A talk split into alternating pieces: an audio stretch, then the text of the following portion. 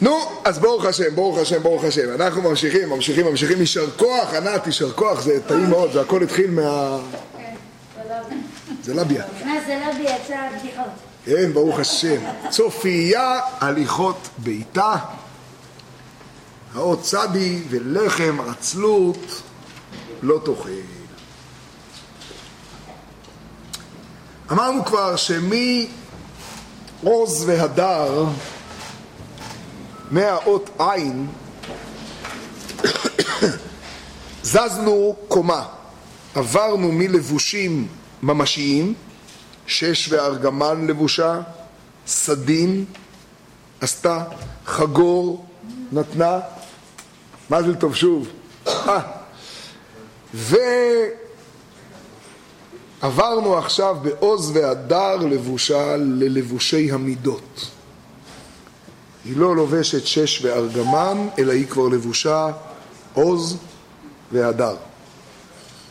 ואחר כך המשכנו, פיה פתחה בחוכמה, תורת חסד, ובפעם הקודמת עסקנו בסרח בת אשר, אישה חכמה שאמרה שמעו שמעו והצילה את העיר בחוכמתה, נכון? אז דיברנו על חוכמתה ש- רגע שנייה, שמופיעה כמה פרקים קודם לכן, בשמואל. כן, שהיא מופיעה כאישה חכמה. כן. כן, כן. סתם אישה חכמה. היא האישה החכמה. זאת- אז היא גם שרה בדשה? כן, כן, כן, כן. והיא נקראת אישה חכמה. הלכתי הביתה בסוף השיעור, כן, כן, כן, כן. ופעמיים מופיעה. נכון, נכון, נכון, נכון, נכון. אז בפשטות זו אותה אישה חכמה.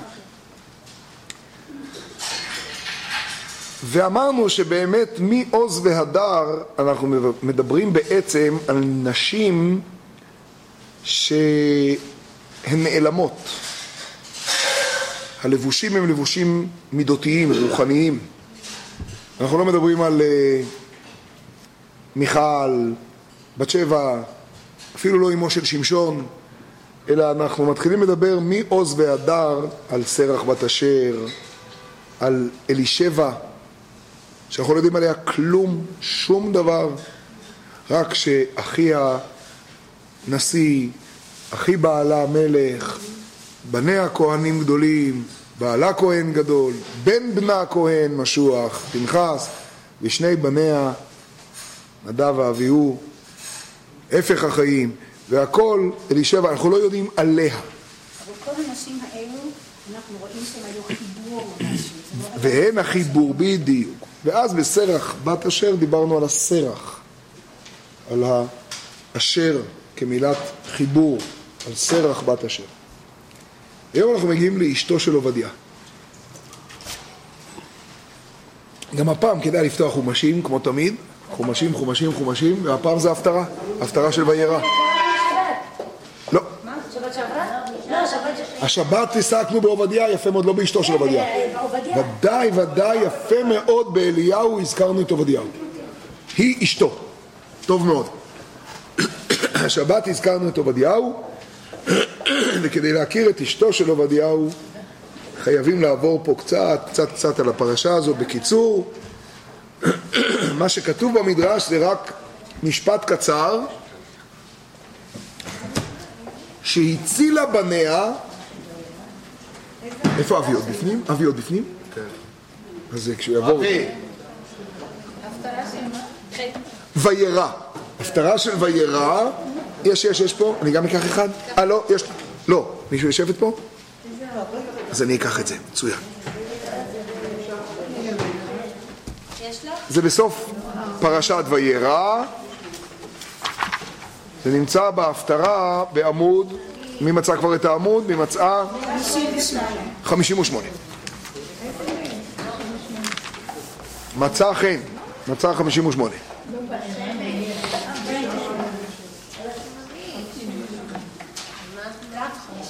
הפטרת וירא 59.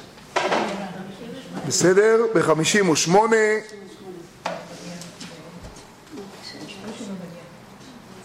אנחנו מיד נלמד את הפסוקים, נראה רגע שוב את המשפט הזה, צופייה הליכות ביתה ולחם עצלות לא תאכל.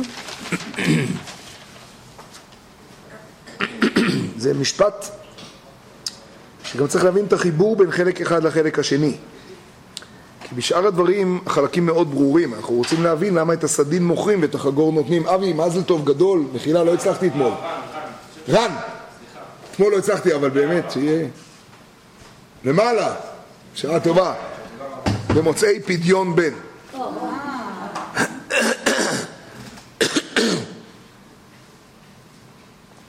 החיבור בין החלקים פה הוא, הוא קצת מסובך.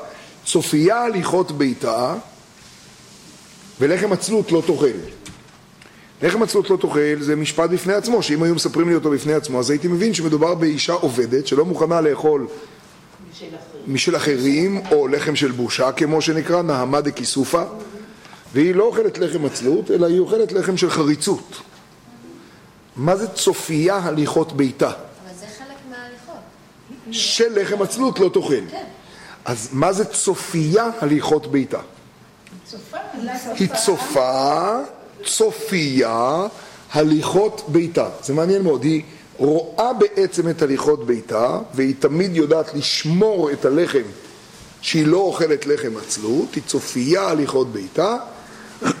מעניין, הביטוי צופיה הוא ביטוי מעניין מאוד.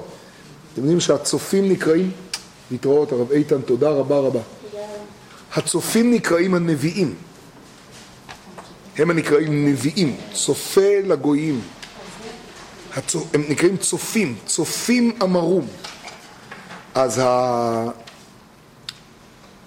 המושג צופייה, הליכות בעיטה ולחם עצלות לא תאכל הוא, הוא מושג מעניין מאוד, לא ניכנס היום ברות, כי אנחנו רוצים להיכנס ישר לזה, למרות שברות אה, כמעט לדעתי שוב לא צריך להסביר כלום. פשוט לא צריך להסביר כלום, לחם עצלות לא תאכל, כל התיאור של פרק ב' איך היא מלקטת והיא לא, זה שבטה הבית מעט ואיך היא לא נחה לשנייה אחת והיא כל הזמן עסוקה בעצם בלחם והיא לא, לא מפסיקה והיא צופייה הליכות ביתה היא בעצם אימה של מלכות והיא רואה את הכל ו... טוב, זה, בכלל, זה פלא פלאות ובעצם כל הסיפור שהוא נותן לה אה, אה, שש שעורים והיא מביאה מהלחם אל, ומזה בא דוד המלך, ומדוע לא בא בן ישי אל הלחם? מי שרוצה את הפסוק הזה עם רות בכלל לא צריך אה, לחפש. זה כל ה... והיא מצפה, והיא הכל... לא, לא צריך כלום. המדרש לומד את הפסוק הזה על אשת עובדיה, ואני ארצה ברשותכם לרוץ בפסוק הזה עוד שלב. אנחנו לא נגענו כמעט, אבל אתם יודעים שיש בעצם כמה רבדים לפירושי אשת חיל. יש את הרובד שאשת חיל זה האישה עצמה, המשל. יש את הרובד שאשת חיל זה רות. יש את הרובד שאשת חיל זה השכינה והנשמה והתורה, או התורה שבעל פה, שהיא האשת חיל, והקדוש ברוך הוא הנותן. הפעם אני רוצה טיפה לגעת גם בנשמה, אבל נגיע לזה עוד מעט ונראה כמה נספיק. בואו נתחיל במושג אשת עובדיהו. אנחנו בעצם לא מכירים את אשתו של עובדיה בפירוש, היא מאותן אנשים נעלמות. היא הקבוצה הזו שהתחלנו אותה בעוז והדר. אלא שבשונה מאישה חכמה שזיהו אותה עם סרח בת אשר שכן מופיעה בשמה, לה לא נתנו גם שם וגם אין הוכחה, אבל, אבל יש הוכחה. נספר את הסיפור. ההפטרה של פרשת וירא מתחילה במלכים ב', פרק ד', היא מספרת שני סיפורים. אולי לפני שנראה את הסיפור שבו אנחנו נתמקד, תסתכלו רגע בעמוד הבא, בעמוד 59, מפסוק ח', מהפסוק השני. שם מתחיל סיפור מפורסם, ידוע, שתמיד כשמסבירים מה עושה ההפטרה הזאת בפרשה הזאת, כולם מבינים את הקשר. שם מסופר, ויהי היום, ויעבור אלישע אל שונם, בסדר? ויבוא אלישע אל שונם, ולא נאריך בזה בכלל, כי קמו בניה ויאשרוה, ידבר באישה השונמית הזאת. אז אנחנו נשמור את ההפטרה הזו לשבוע הבא. אבל ההפטרה הזאת עוסקת באישה שאחר כך נולד לה בן, והוא מת, ואלישע מחיה אותו, ופילי פלאות, וההקשר לפרשת וירא הוא, נו,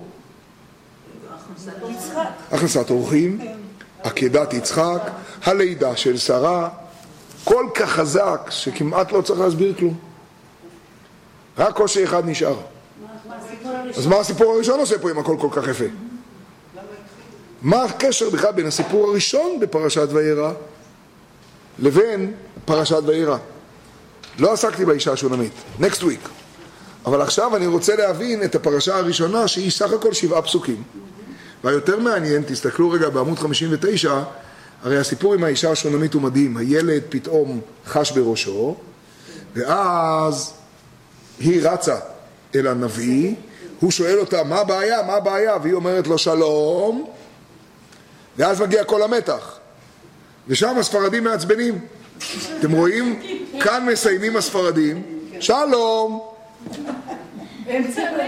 שיא המתח, תנו לחיות. דרמטיים. בטח, הם דרמטיים. אז עוזבים אותנו, ואת הסיפור הזה תלכו לאשכנזים, תשמעו שמה. אני מספר את זה עכשיו, לא בשביל עכשיו, זה next week, באישה השונמית, זה לקראת שידור, וזה נגיע אז. אבל עכשיו אני מספר את זה רק בשביל דבר אחד, זאת אומרת שוודאי שעיקר ההפטרה זה הסיפור הראשון, כי הסיפור השני נחתך באמצע. אז הסיפור השני שמדבר על החייאת הילד לא מופיע לפי הספרדים, אז כל סיפורי החייאת הילד לא קיימים. וכל מה שחשבנו בהתחלה הוא רק חלק. אז מה עושה הסיפור הראשון? הוא הופך להיות העיקר. בשביל זה הקדמתי את ההקדמה. עכשיו בוא נקרא אותו. ואישה אחת. מן נשי בני הנביאים. ויפה אמרה ענת שבהפטרה של השבת הזאת הזכרנו את עובדיהו הזה, שעוד רגע נדבר עליו. ואישה אחת מנשי בני הנביאים צעקה אל אלישע לאמור עבדך אישי מת ואתה ידעת כי עבדך היה ירא את השם. והנושה בא לקחת את שני ילדיי לא לעבדים. לא מופיע שמה מפורש ולא מופיע שם בעלה. אבל כמעט ואין שאלה במי מדובר. היא פונה אל אלישע ומדברת איתו על מישהו שהוא מכיר. היא חוזרת שלוש פעמים על התואר עבדך, עבדך, עבדך, והיא אומרת שאתה ידעת כי הוא ירא את השם, ויש רק אחד שנקרא ירא את השם וזה עובדיהו. יש איוב ירא את השם, יש אברהם ירא את השם, יש יוסף ירא אלוקים, זה לא שייך לכאן. היחיד שירא את השם שאנחנו מכירים אותו בתקופה הזאת זה רק עובדיהו. אז עבדך אישי, אתה ידעת אותו, הוא הרי מתלמידיו של אליהו, הוא ממחביא הנביאים, ואז הנושה שבא לקחת את שני הילדים, הפסוק הזה זועק עובדיהו. טוב, ועל עובדיה כתוב בפרק, ועובדיהו היה ירא את השם. הוא היחיד שאליהו סומך עליו בהפטרה שקראנו השבת, כאשר הוא פונה אל עובדיהו ואומר לו, לך הראה אל אחאב, ותגיד לו שיבוא אליי מיד. הוא אומר לו, איך? הרי אתה תיעלם לי עכשיו בסערה, הוא יהרוג אותי. זה מערכת היחסים. עכשיו צריך להבין שעובדיהו הוא האחראי על בית אחאב. הוא מנכ"ל משרד המלכות. והוא, עוד מעט נדבר, הוא, הוא האחראי על הכל, אני רק מכבה, סליחה, לא ראיתי את זה פתוח. הוא האחראי על הכל, על הכל, על הכל, והוא מפחד מאחאב ברמה כזאת שברור שהוא יהרוג אותו. כלומר, מדובר באדם כאילו בנאמנות כפולה, שהוא נאמנות רק לאליהו ולדבר השם. עליו מסופר שהוא מחביא ארבע מאות נביאים. ורק אחרי זה אפשר להבין את כל ההפטרה שקראנו השבת עם נביאי הבעל ואיזבל.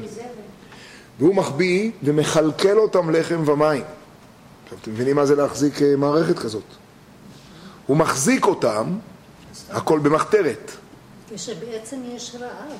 כשבעצם הכל רעב בארץ. אז עכשיו זה גם להחזיק 400 איש, גם כשאין רעב אי אפשר להבין איך עושים את זה, להסתתר מאחאב, איזבל תופסת הורגים אותך, וכל זה ברעב. כל זה כששלוש שנים רעב בארץ. איך כל זה יכול להתרחש? אבל כל זה מסופר שעושה עובדיהו. אף אחד לא מדבר על אשתו. הגיע הזמן שבאשת חיל נבין שלא כמו המשפט האנושי הרגיל מאחורי כל... יש הרבה יותר מזה, הרבה יותר עמוק. מהפנימיות יש משהו אחר לגמרי, וזה אשתו של עובדיהו. עליה לא מסופר, עכשיו אנחנו נראה אותה. האישה הזאת מנשי בני הנביאים צועקת אל אלישע לאמור, אנחנו לומדים קודם כל פשוטו, פשוטו, פשוטו של מקרא. עבדך אישי מת. היא מתארת מצב שיש נושה, ובעם ישראל יש נושה שכנראה אין לו מספיק טלוויזיות לקחת, אז הוא החליט לקחת את הילדים בהוצאה לפועל. כלומר, הוא בא לקחת ילדים. זה ברור בפסוק, אין שאלות. ההוצאה לפועל הגיעה, אין רכוש, אז לוקחים את הילדים. זה תיאור ראשון מזעזע שצריך לנסות בכלל לנתח איך יכול להיות שהוא קיים. צריך להבין את זה. שנית, אז למה את לא הולכת לרווחה? למה את לא נוסעת ל... ל... למה את לא מפגינה? למה את לא... כנראה שאין מערכת, כנראה שאין עם מי לדבר. כנראה שאין עם מי לדבר, אין או. אז עכשיו צריך להבין שאנחנו כבר יודעים את התשובות כי אנחנו כבר מזהים פחות או יותר את האזור. כל עוד לא ידענו וזה היה אנונימי, אז באמת לא הבנו. ואז באים חז"ל ואומרים שהדבר הוא מאוד פשוט, וזה בסך הכל תרכובת של דברים שכמעט 90% מהם אנחנו יודעים. זו דוגמה של מדרש שפשוט סוגר חוטים של פשט. של ממש פשט. הפסוק צועק עובדיהו. אין פסוק יותר מרמז. הוא נותן את התואר שלו, הוא מדבר על מישהו שמכיר את אלישע.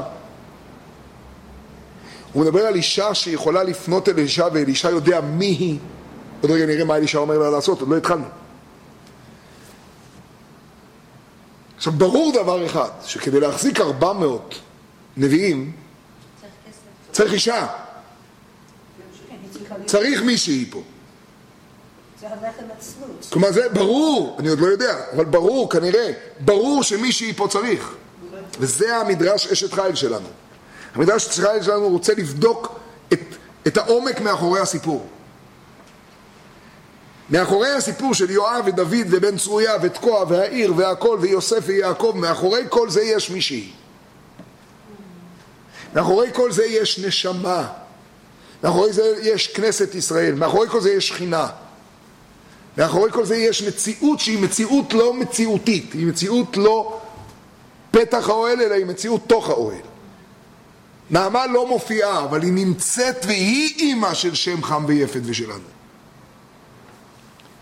לא היא באה, לא, לא נוח בא מבית למך ושת.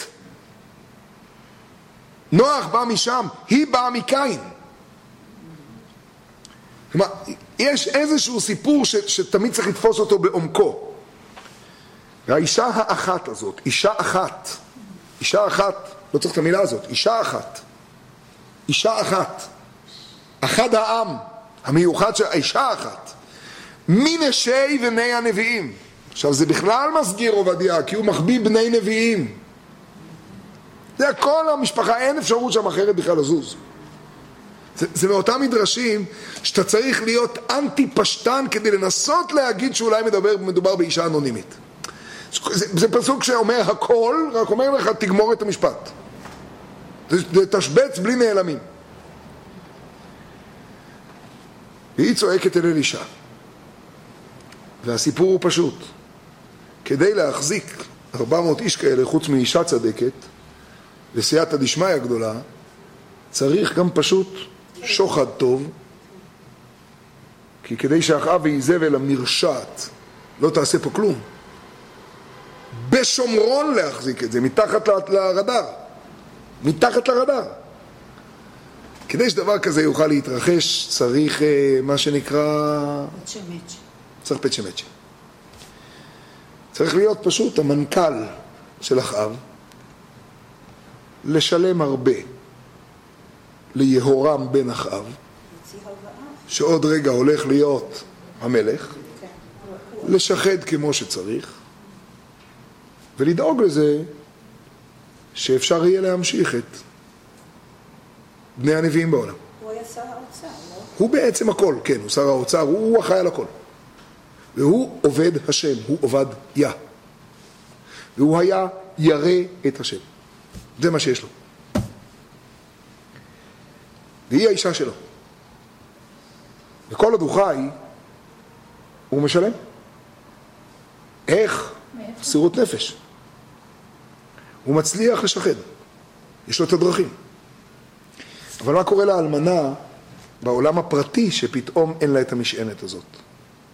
ועכשיו מה קורה לאלמנה הזאת שפתאום היא אמורה להמשיך והיא לא יכולה בכלל. ויורם בן אחאב מחליט שהסיפור נמאס לו והוא דורש ממנה כסף, הרבה. היא נותנת לו כל מה שיש לה, אבל היא לא יכולה להמשיך להחזיק את הסיפור הזה. כי היא צריכה אותו. הוא לא היה יכול בלעדיה. זה הסיפור הכי יפה בעולם. ואז יהורם בן אחאב הוא הנושה בעצמו. אז למי אתם רוצים שהיא תלך? למשרד הרווחה. הוא הנושה בעצמו. והנושה בא לקחת את שני ילדיי לא לעבדים, ויש לזה רק משמעות אחת בבית אחאב. לעבודה זרה. זה לא להגיד לה, אני אקח אותם לילדים אחרים. זה להגיד לה, הם הולכים להיות הילדים שגדלים בבית אחאב ואיזבל. זה נקרא לקחת את שני ילדיי לא לעבדים. וזה לשון המדרש, רק את הקטע הזה עוד לא למדנו, שהצילה בניה ולא עבדו עבודה זרה עם אחאב. עבדים לא. עכשיו אני רוצה שנבין, הילדים של עובדיה יהפכו להיות עבדי אחאב. והיא זועקת. אלישע עונה לה את התשובה הבאה, ויאמר אלישע, מה אעשה לך? הגידי לי, מה יש לך בבית?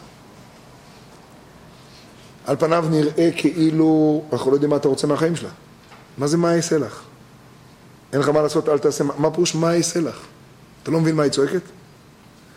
הגידי לי מה יש לך בבית. והיא נותנת תשובה גם משונה. ותאמר אין לשפחתך חול בבית, כי אם אסוך שמן. אז יש או אין. ואם יש אסוך שמן, אז הוא כלום. אבל אם הוא לא כלום, אז יש. אז אם יש, אז... ויאמר לכי שאלי לך כלים מן החוץ, מאת כל שכנייך. זה בכלל דבר פלאי. מה אתה מערב אותם עכשיו בסוגיה? אתה רוצה לעשות נס? הרי בסוף יהיה פה נס מופלא. הולך להיות פה נס פלאי. אז שיהיה נס, אני לא מבין מה... מה... למה נס חצי קפה כזה? למה... זה לא היה גלוי. לא לא נס גלוי. נס בערך. עוד מעט תראי כמה הוא... אה, הוא בתוך הבית. אז למה צריך את השכנים מבחוץ? למה? תעשה את זה עם דברים מהבית. תגידי לה, תורידי חלקים מהקירות, תביאי פאנלים, תוציאי עפר. לשתף גם את השכנים. אז כנראה גם השכנים חשובים. בואו נבין את זה לאט לאט. לכי שאלי לך כלים מן החוץ. ולא מאת שכנייך לשתף בלבד את השכנים, אלא מאת כל שכנייך. כלים ריקים אל תמעיטי.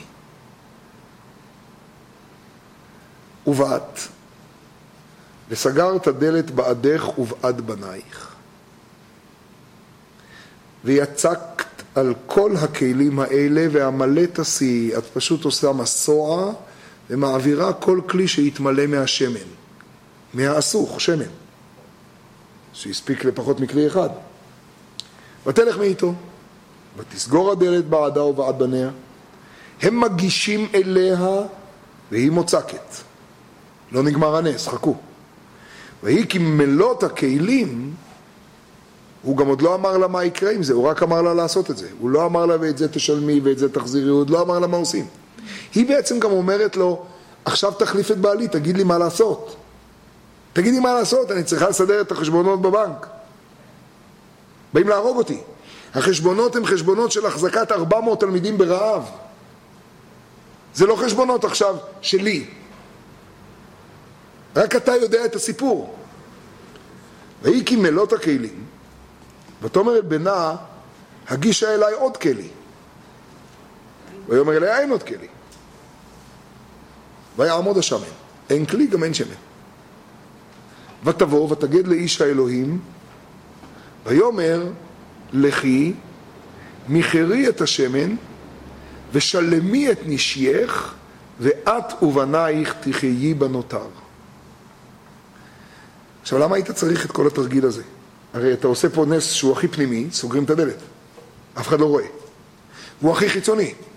כל השכנים צריכים להיות מודעים. ואחר כך, לא רק השכנים, אלא הולכים לשוק. ופותחים בסטה, אשת עובדיה, לא נעים.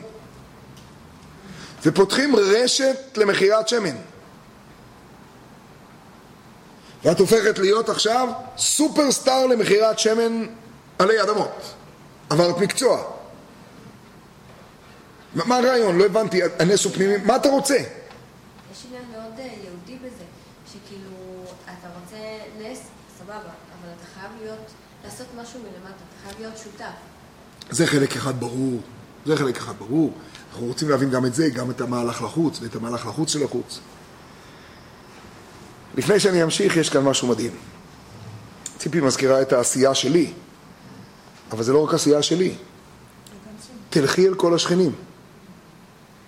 ואני מחכה שאשת עובדיה תגיד, מה תלכי אל כל השכנים? הם בטח יגידו לי, הם בטח יגידו לי, תעופי מפה. הם יגידו לי, מה מה את רוצה? את סכנת נפשות. אמרתם שניתן לך, הרי את לא תחזירי לנו. לכי אל כל השכנים. ותגידי שכן אחד שלא ייתן לך. כל שכנייך. ולא כתוב שממישהו היא לא הביאה. אחרי שהיא הולכת אל כל שכניה, היא באה והוא אומר לה, ועכשיו תלכי לשוק. זה כבר בכלל קשה. אתם מכירים את השלב שאתה בורח פנימה מאחורי הדלת? רק שלא יראו אותי? עכשיו תלכי לשוק. ועכשיו תשלמי את נשייך. את כל נשייך תוכלי לשלם. זה בטח היה מיליונים. ואת ובנייך תחי בנותר. עוד יישאר. עוד יישאר.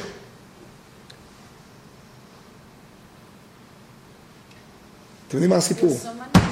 פרסום הנס, אבל הרבה הרבה יותר. שמן, זה יותר, זה יותר. שמן, זה משכן, זה... שמן, זה הכל. אבל בואו נחשוב לרגע דבר אחד. קודם כל, אתם יודעים מה זה עושה בפרשה הזאת? אני אגיד עוד שנייה מה זה עושה בפרשה, אני אתחיל בסיפור עצמו. הסיפור עצמו הוא ברור. באה אישה, אני מדבר עכשיו רק בפשט, הפשט של הפשט של הפשט, אחרי זה נעביר את זה עוד חצי קומה בגלל השעה אנחנו נקצר. באה אישה, אשת עובדיהו, ואומרת לעובדיהו, ממלכת ישראל, ממלכת שומרון, היא סדום. בממלכת שומרון, המלך בא לקחת את הילדים בהוצאה לפועל. פרשת וירא עוסקת לא רק בעקדת יצחק, פרשת וירא עוסקת במרכזה בסדום.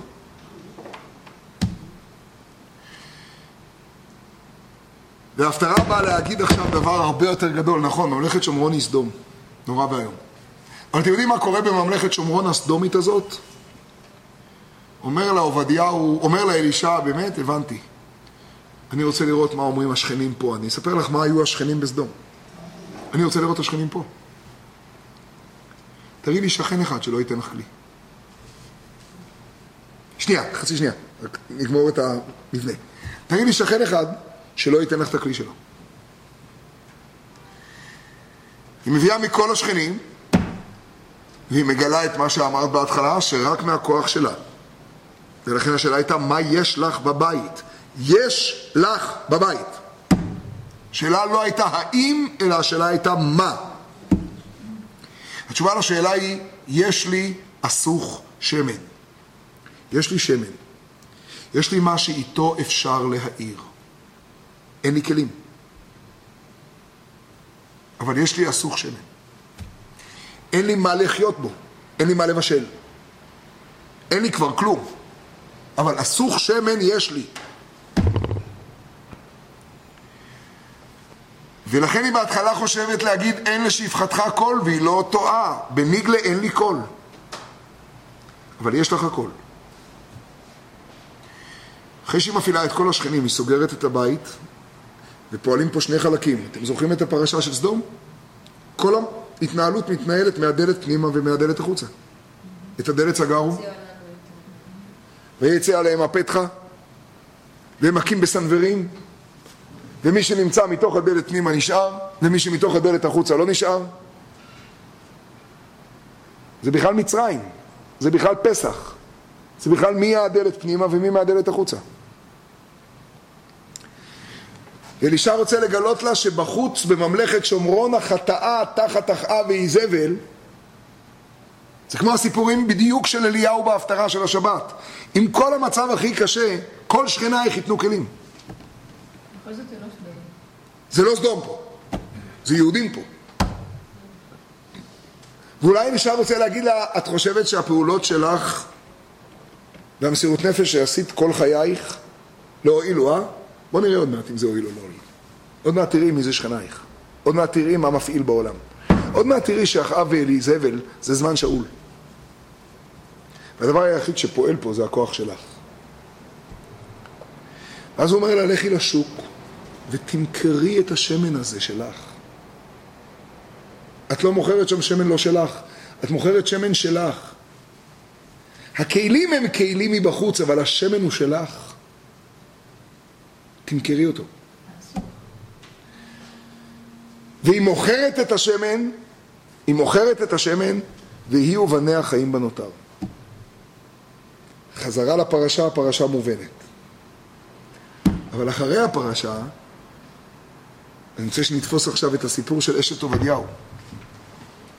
לחם עצלות לא תאכל, זה לא רק הסיפור של מה שהיה עם הנביאים לפני כן. זה עכשיו. אלישע לא אומר לה, אני עושה לך נס מלמעלה, את פועלת בשביל הנס. מי שזכתה למסור את נפשה כל ימיה, זוכה שגם הנס לא יופיע אליה באופן של לחם של בושה. כן, יפה, אני רואה שאני עוצר. היא בכלל לא רוצה נס, היא מביאה לו בכלל עובדה. הוא זה שאומר לה מה אעשה לך. נכון מאוד. היא לא דבר, היא רוצה פתרון. היא רוצה פתרון. לא רוצה מצוין, מצוין. היא נותנת לו עובדה. בסדר, היא רוצה שהוא יעזור לה. הוא זה שיוצר את הרצון שלה לנס. היא לא רוצה... מסכים איתך על נס, לא על פתרון. פתרון היא ודאי רוצה. כן. נכון. כן, כן, אבל היא לא ביקשה נס. נכון שהיא באה... מסכים איתך, מסכים איתך. אבל הנס שהיא מקבלת הוא באמת לפי כוחה. וכוחה הגדול הוא שזה לא יהיה לחם עצלות. אבל זה ל- זה אלישע שיוצר את זה, לא היא. בסדר גמור, בסדר גמור. אשת עובדיהו לפי זה, אשת עובדיהו לפי זה, זה דבר מדהים. היא צופייה הליכות ביתה. היא בעצם, אם הוא הנביא, הרי הוא עובדיהו, והוא אחראי על בני הנביאים, אז היא הנביאה, היא הצופייה. היא לא סתם רק רואה את הליכות ביתה, היא הצופים, היא הצופייה.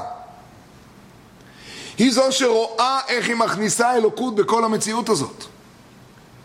והיא צופייה הליכות ביתה, ולחם עצלות לא תאכל, ובמה היא צופייה הליכות ביתה? לחם עצלות לא תאכל, הבנתי, במה היא צופייה הליכות ביתה?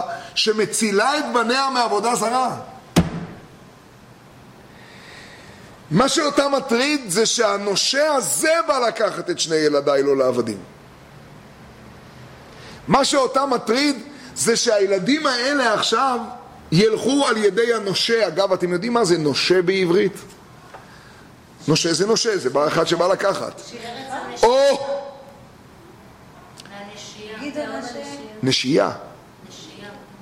לאדמו"ר הזקן יש כאן תורה קצרה ומופלאה, מופלאה, מופלאה. פעם למדנו אותה באחד המאמרים. כן. אחד המאמרים היא פלאית. ואישה אחת בעולם החסידות, האישה הזו היא הנשמה. והיא מנשי בני הנביאים, היא מתחת כיסא הכבוד. והיא צועקת אל אלישע. היא צועקת את התפילה שלה. היא אומרת, עבדך אישי מת, הרצון האלוקי, ההתעוררות האלוקית, עבדך אישי, הזכרי, עבדך אישי מת. ואתה ידעת כי עבדך היה ירא את השם, אבל הנושה זה שרוצה להשכיח. הנושה בא לקחת את שני ילדיי, ילדיי זה האהבה והיראה. והנושה בא לקחת את שני ילדיי לא לעבדים, כדי שהאהבה והיראה שבי ישרתו אותו. תראו כשלומדים פשט, כמה החסידות היא הפשט של הפסוק, כי הנושה זה אחאב, והוא בא לקחת את ילדיי לא לעבדים, ואז בא המדרש ואומר לעבודה זרה. ולעבודה זרה פירושו, הוא בא לקחת את כל הכוח וההתעוררות הזאת באיך ממשיכים את אותה עוצמות של עובדיהו ואשתו דרך הילדים של עובדיהו ואשתו, כלומר דרך אהבה ויראה, כדי שזה ישפיע חזרה אצל איזבל בלעומת זה. כלומר עובדיה ואשתו במושגים פנימיים של עשר שניות זה אבא ואימא, כי אלה הילדים שלהם. אז זה חוכמה ובינה. והילדים, שני ילדיי, הרי זה לא ילדיי, מה זה משנה שני? שני ילדיי זה האהבה והיראה שכל המידות באים מהם. והאהבה והיראה הם הרצון, התאווה לטוב, היראה עת, שעכשיו כשהם מתהפכים הם בדיוק עבדיו של אחאב ואיזבל. והנושה, המשכיח, בא לקחת את שני ילדיי לא לעבדים. ואז אלישע שואל אותה, מה יש לך בבית? נשאר משהו? היא אומרת, לא נשאר כלום. רק השמן הפנימי, רק הנשמה הטהורה. לא נשאר כלום. נשאר רק הסוך שם. ואז הוא אומר לה, לא נשאר כלום. אז לכי אל כל שכנייך, והתורה שם ממשיכה, אני מקצר אותה בגלל קוצר הזמן. אל תמעיטי בכלים ריקים, כלומר, אל תמעטי מערכם של כלים ריקים. את רואה כלים ריקים, אל תמעטי בערכם. הסוך השמן ימלא גם אותם.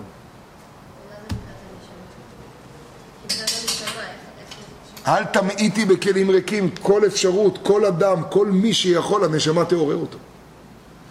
והוא ממשיך ומלמד אותה, ובאת וסגר את הדלת ועמלה תשיא, ולומד את כל הפרשה הזו על הנשמה, והיא האשת חיל, לפי הקריאה שמדובר על הנשמה.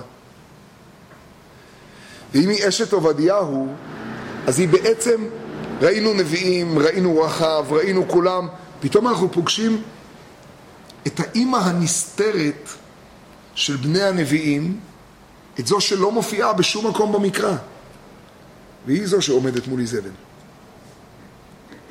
מאחורי אחאב יש איזבל. אין אחאב בלי איזבל. כל הכוח השלילי באחאב נוצר מאיזבל. אחאב, יש לו אהבת תורה אפילו.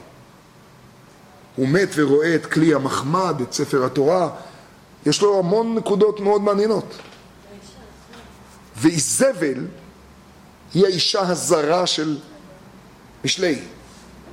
ומול איזבל בת את בעל מלך צידונים שאחר כך תמשיך ותעשה את הסיפורים עם יואש ועם... זה, זה אין לזה סוף בכלל. מול איזבל מופיעה האישה הזאת שנקראת אשת עובדיהו. ואשת עובדיהו היא זו שבעצם מובילה את כל הסיפור. אתה לא רואה אותו בכלל. זה סדרת אנשים שאנחנו לא פוגשים. זה לא אהרון, לא נחשון, לא משה, זה אלישבע.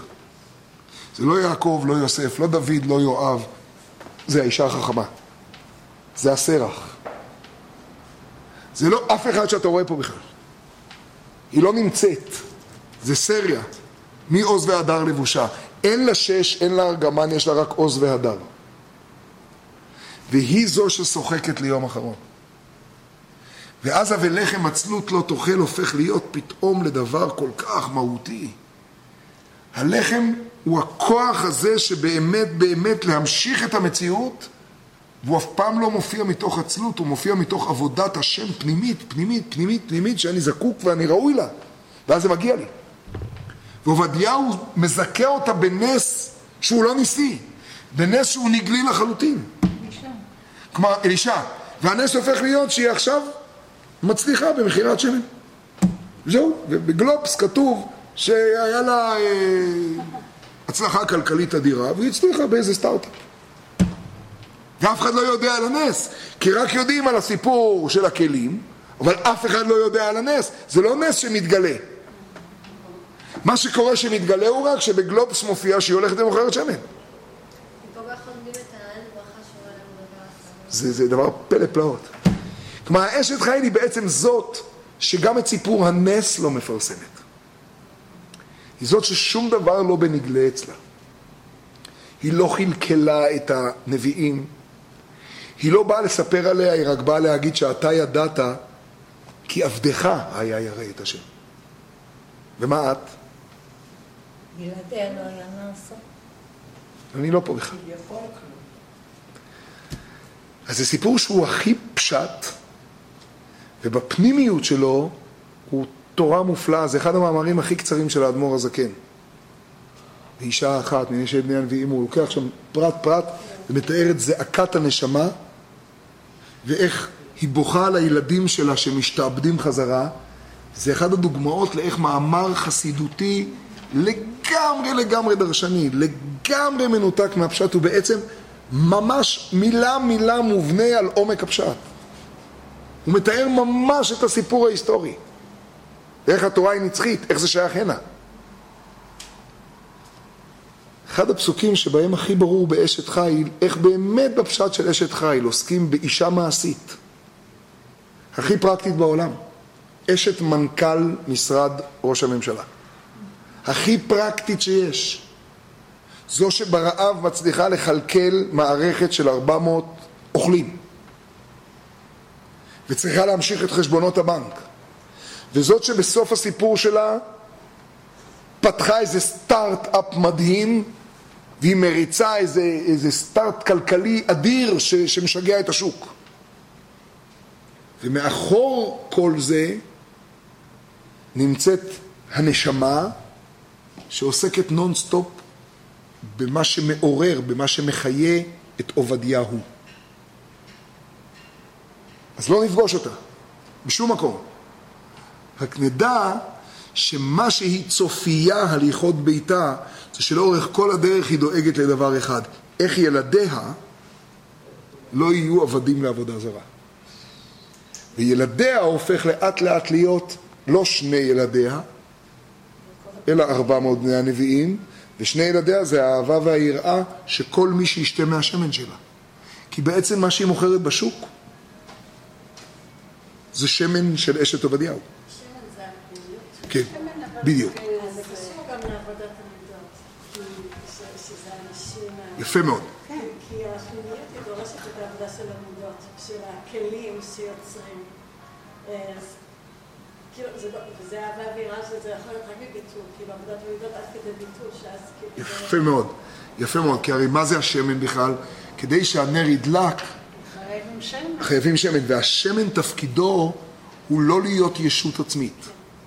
כל עניינו של השמן הוא שהשמן הוא בטל אל הנשמה שהיא נר השם נשמת אדם.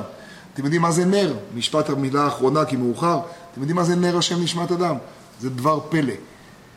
יש טבע, ובכל דבר בטבע, כל דבר טבעי בעולם, נורא קשה להסביר בעולם את עבודת הנשמה מסיבה פשוטה, כי כל דבר טבעי בעולם שואף להתקיים. כל דבר בעולם שואף להתקיים. הכלב שואף שיהיה עוד כלבים. והחומר שואף להתקיים, וכל דבר רוצה לשרוד. אין לך דוגמה ממשהו בטבע שרוצה להיבטל. ולכן, יש כאן איזה פלאפון? אה, ולכן אין לך בעצם דבר בטבע שאתה יכול להביא אותו כמשל כדי להסביר את הנשמה. תשמעו את דברי האדמו"ר הזקן, ממש בתניא היומי דרך אגב. חוץ מדבר אחד, נר. האש בנר כל הזמן שואפת לעלות למעלה. האש רוצה לעלות. עכשיו תבואו רגע אל הנר הזה, נר לי, נר לי, נר לי דקיק. ותגידו לו, נר מתוק, תגיד. תראה איך כל הילדים רוקדים סביבך. כולם מכבדים אותך, שרים לך, מעריצים אותך. תגיד, אתה שפוי? הרי לאן אתה רוצה לעלות? אז הוא יגיד, מה לאן אני רוצה לעלות? תלמדו קצת אה, אה, פיזיקה, אני רוצה לעלות אל מקור האש, אני רוצה לעלות אל השמש. ואז נגיד לו, חמוד, לא יספרו אותך שם. בדרך כבר ימחקו אותך. אתה לא נורמלי. אבל הוא רוצה לעלות לשם. אתם יודעים למה הוא רוצה לעלות לשם? כי הוא שואף למקורו. ובעצם הדוגמה היחידה בטבע למשהו שרוצה לחזור ולהיבטל זה אש בנר. ולכן הפסוק אומר, נר השם נשמת אדם. כי כשאתה רוצה להסביר נשמת אדם, יש לך רק אפשרות אחת להסביר את זה, זה נר השם. אז מה בכל זאת מחזיק אותו פה? הפתילה, הגוף. כי יש לו עבודה פה. אבל מה נותן לפתילה הזאת, שלנר הזה יהיה כוח להאיר? השמן. והשמן זה עבודת המידות, והשמן זה המעשים. ואת השמן הזה יש לה. והשמן הזה נמצא באסוך. אבל אין לה כלים. ואז מגלה לה אלישע שיש כלים. הכלים נמצאים. אצל כל שכנייך. הכלים נמצאים בכל המציאות. ואחרי זה כשתסתכלו תראו שהמילה שכינייך יש לה כתיב וקרי. ושכינייך זה שכינייך ושכינייך זה שכינה. לכי להביא כלים מאת כל שכינייך. כל כנסת ישראל היא שכינה. אנחנו לא סדום. גם אם ההתנהגות היא סדום, כמעט כסדום היינו, לעמורה דמינו, ההתנהגות היא סדום, כן. הנושה, כלומר הממלכה על חלקיה כולם מבקשת לקחת את ילדייך, להיות עבדים לאחאב. כן, זו הממלכה. ואל תראי מופתעת. אבל אנחנו מכירים את הביטוי תראי מופתעת? זה ביטוי חדש. לא מכירים? יצא לאור. ותראי מופתעת. אז, אז לא להיראות מופתעת. ותראי מופתעת. להיראות, כולם להיראות מופתעים ותראי מופתעת. אז, אז, אז הנושה, הנושה בא לקחת את שני ילדיי. זה המציאות. אבל זה לא התוך של המציאות ואל תתבלבלי. תראי את השכנים בסדום ותראי את השכנים שלך. תראי את השוק בסדום, שלוט בורח מכל הצדדים כדי לא לעבור בו, ותראי את השוק שלך. זה היהודי. זה המסירות נפש לעורר את היהודי. במנורה, במנורה, טלפלט. במנורה זה המקום היחיד שהנרות פונים לכיוון יפה מאוד. המרכז, שזה לא לשבת, ולא למעלה. זה פילי פלוט. זה עניין המנורה. במנורה. נכון, מדהים. מדהים, מדהים, מדהים. הם כולם הולכים כך. האמצעי פונה למעלה. כן. אם האמצעי... מדברים על חיבור, יש מדרש, אני חושבת, שכשעובדיה הוא החביא את הנביאים, אומרים שהשמן שם לא נכבה והנר כל הזמן נכון מאוד. ודאי. ודאי, ודאי, ודאי, ודאי. ומהיכן היה להם אור? המדרש. אוכל היה מזה, ומהיכן היה להם אור? נס נעשה והשמן לא כבה. זה החיבור בין השמן ודאי, ודאי, ודאי, ודאי. נס נעשה והשמן לא קבע. והבלחם עצלות לא תאכל הוא גם ההחזקה שלפני כן וגם ההמשך של אחרי כן. וגם השמן שלפני כן וגם השמן של אחרי כן. וכל מה שיש לו זה את אותה נקודת שמן שמדליקה את המנורה, שמדליקה את האור. והיא קיימת אצלה. היא קיימת אצלה. אז זה הנשים הנסתרות. גם השבוע הבא שעוסק בכמה מובניה ויאשרוה עוסק עוד פעם בנסתרת, וזהו, ואז מגיעים לרות. ברבות בנות עשו חיל, אז מגיעים לרות, ואז נתחיל לחזור על ה...